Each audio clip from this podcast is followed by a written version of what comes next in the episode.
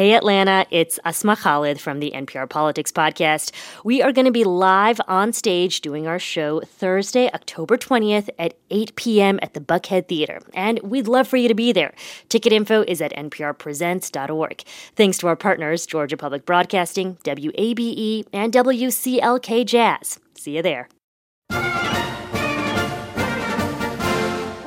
Hey there, it is the NPR Politics Podcast, and it is 4.22 p.m. Eastern Time on Thursday, October 13th, 2022. I'm Danielle Kurtzleben. I cover politics. I'm Susan Davis. I also cover politics. I'm Ryan Lucas. I cover the Justice Department. And I'm Ron Elving, editor correspondent. We just finished watching the final scheduled meeting of the House committee investigating President Trump's role in the attack on the U.S. Capitol, which many people know simply as the January 6th committee. Today's hearing was a summation of a few allegations that Trump planned in advance to declare victory even if he lost. If Trump is losing by 10 or 11 o'clock at night, it's going to be even crazier. You're Because he- crazy. no, because he's going to sit right there and say they stole it. I'm Yeah, doing it, uh, agree. I'm directing the attorney general to shut down all ballot places in all 50 states. It's going to be no. He's not going out easy. If Trump, if Biden's winning, Trump is going to do some crazy. That was Steve Bannon, one of the former president's close outside advisors. The committee also showed that after the election was called, President Trump acknowledged that he lost to his closest advisors. I remember maybe a week after the election was called, I popped into the Oval just to like give the president the headlines and see how he was doing. And he was looking at the TV and he said, Can you believe I lost to this effing guy? That's Alyssa Farah. She was White House Director of Strategic Communications. But as we know, he continued to lie to the public and press his case in court anyway. All of that ultimately culminated, the committee argued, in the January 6th attack on the Capitol, which the president did little to stop once it began. And the hearing ended with a vote to subpoena the former president to testify. So this afternoon, I am offering this resolution that the committee direct the chairman to issue a subpoena for relevant documents and testimony under oath from Donald John Trump in connection with the January 6th attack on the United States Capitol. That was Committee Vice Chair Liz Cheney of Wyoming. Okay, so let's start with that subpoena I just mentioned. Do we expect the president to appear before the committee? It's highly unlikely, but I'm, I'm hesitant to say anything's impossible these days. Lawmakers on the committee have been sort of toying with this idea for months. They've been asked this by reporters for months. Would you ultimately subpoena the president? I think today's hearing is important to be seen as part of sort of the final descent of this committee. It's it's leading towards a final report that's expected to come at the end of the year. The committee dissolves after that. I don't think these lawmakers today did this believing Donald Trump would come testify. Bennie Thompson, the Democrat uh, from Mississippi, who's the chair of the committee, said very clearly that the past year of work was examining the role that the president played. Today's committee hearing basically essentially focused entirely on the state of mind and the actions of the president. And it would lead to believe that hearing from the president is the next logical step in a process, even if the answer to that question is a pretty much a foregone conclusion. And and it's worth remembering that there are people who were within Trump's inner circle, uh, Steve Bannon being one of them, former advisor, uh, Peter Navarro, uh, Mark Meadows, who were subpoenaed by the committee, um, were ultimately held in contempt of Congress. Bannon and Navarro were both charged for refusing to cooperate with the committee. Um, Bannon was actually convicted and he's to be sentenced uh, next week. But point being that there is a history of people within Trump's inner circle not cooperating, let alone the president himself. So he could theoretically then be charged also. And could he serve jail time if he doesn't, if he defies a subpoena? There are a lot of bridges we have to cross before we get to anything like Okay. that. So Fair enough. All right. But beyond the subpoena, there are a few broader goals it seems the committee had with these hearings. Let's start with a sort of informative one of highlighting the gravity of January 6th. That not only was there a violent attack on the Capitol, but that it was also an attack on a basic democratic process. So, Ron, I'm curious do you think the country better understands what happened on January 6th because of these hearings? Yes, I don't think there's any question, but that the cumulative effect of the hearings has been to emphasize the gravity of what happened, the repeated replays of the video of the actual rioters inside the Capitol and, and the buildup to the riot and the rally and how they were connected and Trump's connection to that. Today, it was a little bit of a question going in whether or not they had a lot of new stuff. They didn't call any witnesses to appear in person before this hearing. It was a little bit of a question as to whether or not they had a last act, but they went into this particular day with a clear theme. Donald Trump planned this in advance. And I'm not sure that that had come through so clearly up to now in these hearings, but we, that tape we heard at the top of Steve Bannon, he said that in October, late October to be sure. I believe it was the 31st or thereabouts. And he was talking to a group of uh, his associates uh, who are Chinese, and uh, he was telling them uh, the inside dope on what to expect on election night and basically telling them Trump has no plans to acknowledge a loss, even if he's lost. He is planning to carry it forward, say it was all a fraud. And we saw everything Bannon predicted in those remarks uh, play out, in fact, and we saw the videotape of it again today. On that note, Sue, since January 6th, what kinds of actions has Congress taken to safeguard democracy? Is are our basic processes any safer?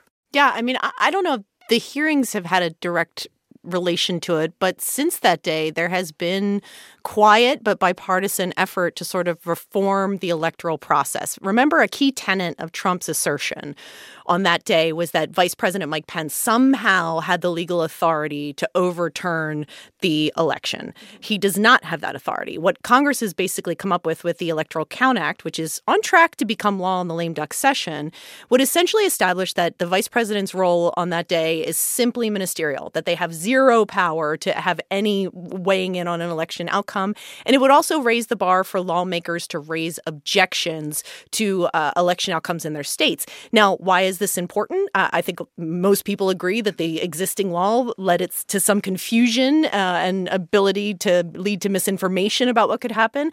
And also, frankly, Donald Trump could be the nominee again, mm-hmm. right? I mean, he it is not an inconceivable conclusion that he's the Republican nominee for president. So I think there was a lot of bipartisan interest, particularly from Republicans in the Senate, particularly from people like Senate Minority Leader Mitch McConnell, who said, "How can we change the process to at least eliminate the possibility to make those same kind of specious arguments in the future?" You know, Ryan, one more goal here was arguably to speed up or push the Justice Department to prosecute Trump and or his allies. Do you think these hearings had any effect on that, either by laying out evidence or just increasing public pressure?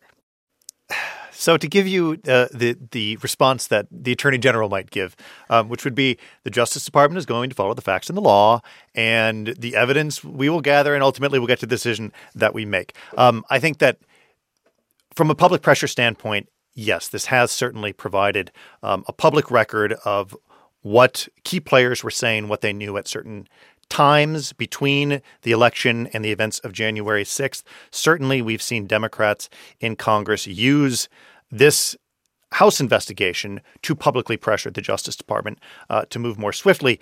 Um, I will say, though, that there was pressure on the Justice Department several months ago. Um, Adam Schiff, uh, Jamie Raskin, Democratic members of this committee were certainly publicly calling on the Attorney General to do more. Uh, what it turned out, though, was that the Justice Department was actively investigating, just they were doing so under the surface. They tend to do things quietly. Um, and I think that what we've seen in the past several weeks or months is more of that investigation become public, that the Justice Department is looking into slates of fake electors, um, into the planning and financing of the January 6th rally. So I think that ultimately the Justice Department is going to get wherever it ultimately does based on what it collects on its own, regardless of what this committee has done. All right, we are going to take a quick break, more in a second. And we are back. So, we just did the sort of 30,000 foot view of what we saw today. And like we said, a lot of today was about recapping what happened on January 6th. But there was still new evidence that we saw. So, I want to ask you all what are some of the new things we learned that stood out to you all? And Sue, what was memorable about today for you? One of the striking new video images that they used today was video of the top congressional leaders, including House Speaker Nancy Pelosi, uh, in in the thick of it on January 6th, where the leaders had been taken out of the Capitol and put into a secure location. Mm-hmm. And factually, we kind of know we knew they were taken from the Capitol. We know they were there. We knew they made calls for help, but actually seeing it was extraordinary to me. There has to be some way we can maintain the sense that people have that there's uh, some security or some confidence uh, that government can function and that we can elect the President of the United States. Did we go back into session We did go back into session, but now apparently everybody on the floor is putting on tear gas masks to prepare for a breach. Well, I'm trying to get more information. They're putting on their tear gas masks. you read about these things, but you never get this bird's eye view into it. And you have a video of Pelosi, of Senate Majority Leader Chuck Schumer, of House Majority Leader Steny Hoyer in real time, like calling for help and and right. like calling the governor of Virginia, calling the governor of Maryland, calling local police. Like it just it was a reminder of the urgency and the fear of that day, uh, and that how many of these leaders also thought that they had left their staffs behind in the building who uh, quite literally were afraid for their lives. You know, if, if we had forgotten, and maybe no one had, but if you had forgotten why you had respect for Nancy Pelosi, uh, watching that videotape, she is the coolest customer in the Capitol and she is organizing and she is orchestrating, and everyone is looking to her. Republican, Democrat, powerful people, the leaders in both House and Senate, are gathered around, and it is Nancy Pelosi who is driving. And and to his credit, Vice President Mike Pence, they had they had image of you know him on speakerphone with Pelosi right. plotting to get back in the Capitol that night to certify the election, and the commitment that Pence and congressional leaders had to doing that was uh, it was striking to actually just see video of it. One thing that also struck me, because we haven't talked about it for a while, was the messages that we saw um, from the Secret Service, whether they be internal reports or internal emails or text messages, talking about potential violence on January 6th, showing that they were well aware of that potential, that they were seeing um, possible threats, and yet the preparations and the defenses at the Capitol were still lax on that day, which again goes back to something that we've talked about before, but we do not have an answer to yet at this point in time, which is why these threats were not taken seriously by the Secret Service, why these threats were not taken seriously by the FBI and the U.S. Capitol Police. That's something that people have asked leadership of those agencies about, and we still do not have uh, fulsome answers to them. Mm-hmm. Uh, Sue, I want to talk about what comes next. Liz Cheney today raised the possibility of criminal referrals. There's also, of course, a report that's coming from the committee. Uh, what should we be looking for? Well, the, the true mandate of the committee is to issue a final report on its findings. This committee is ending at the end of the year, likely one way or another. Once a final report is issued, the committee dissolves shortly thereafter. Or, you know, Republicans are likely to take control of the House, and, and Kevin McCarthy, the top Republican, has made it very clear that they're not going to continue this investigation. Correct. The, the final committee, and remember, you know, this has been a year long investigation. I think they've taken testimony from something like a thousand witnesses, not heard testimony from at least 30 people, Liz Cheney noted today, millions of documents, and they're going to put it all together in a public report. I think that uh, the intention of this committee and the purpose of this committee was to contribute to the public understanding of what happened on and around January 6th. I think to that end, it has been a success. But even if there are criminal referrals, we've said this before, it's worth saying again, Congress doesn't play a role in that.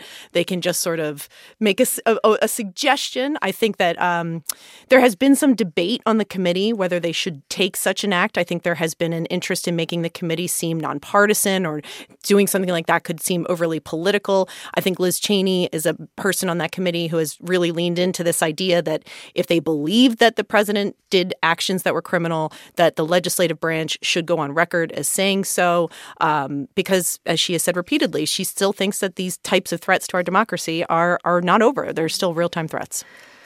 All right, Ron, I want to wrap up with you. In the last few years, we've had multiple hearings that felt momentous. There's the Robert Mueller investigation, as well as Trump's first impeachment hearings. And they were big stories, but they're also kind of diminished in hindsight. They're sort of part of the fire hose of news that we were covering for all those years. So, I'm wondering a year or a decade from now, do these hearings fall more into that camp of sort of forgettable, or are these something that we're going to be talking about for quite some time? It will depend on whether or not they alter the arc of the Donald Trump story. Is the Donald Trump presidency going to essentially uh, come to a final end because of the work of this committee and because of perhaps a Department of Justice indictment or something along those lines, which will rely on much the same evidence that was brought forward by this committee. Either way, uh, that will certainly put it in the first category, the category of greatest historical importance. Watergate is the ultimate example, of course, uh, because it brought forth, among other things, a, a, real portrait of what life was like inside the Nixon White House, and we've seen that in terms of the Trump White House. But it also exposed the existence of these tape recordings that became a fixation for many months, and the Justice Department went after them with a special prosecutor, and they went after him in the courts. Eventually, the tape recordings were released and heard, and Richard Nixon had to resign immediately. On the other hand, you could have something like the Mueller report, where if it depends on reading a four or five hundred page report to really get the picture, that's probably just going to go away like the Mueller report did. It has to have something that alters the course of that presidency in order to be truly historic and make the big difference.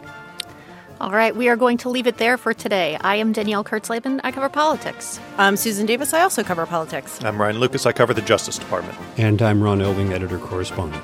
And thank you for listening to the NPR Politics Podcast.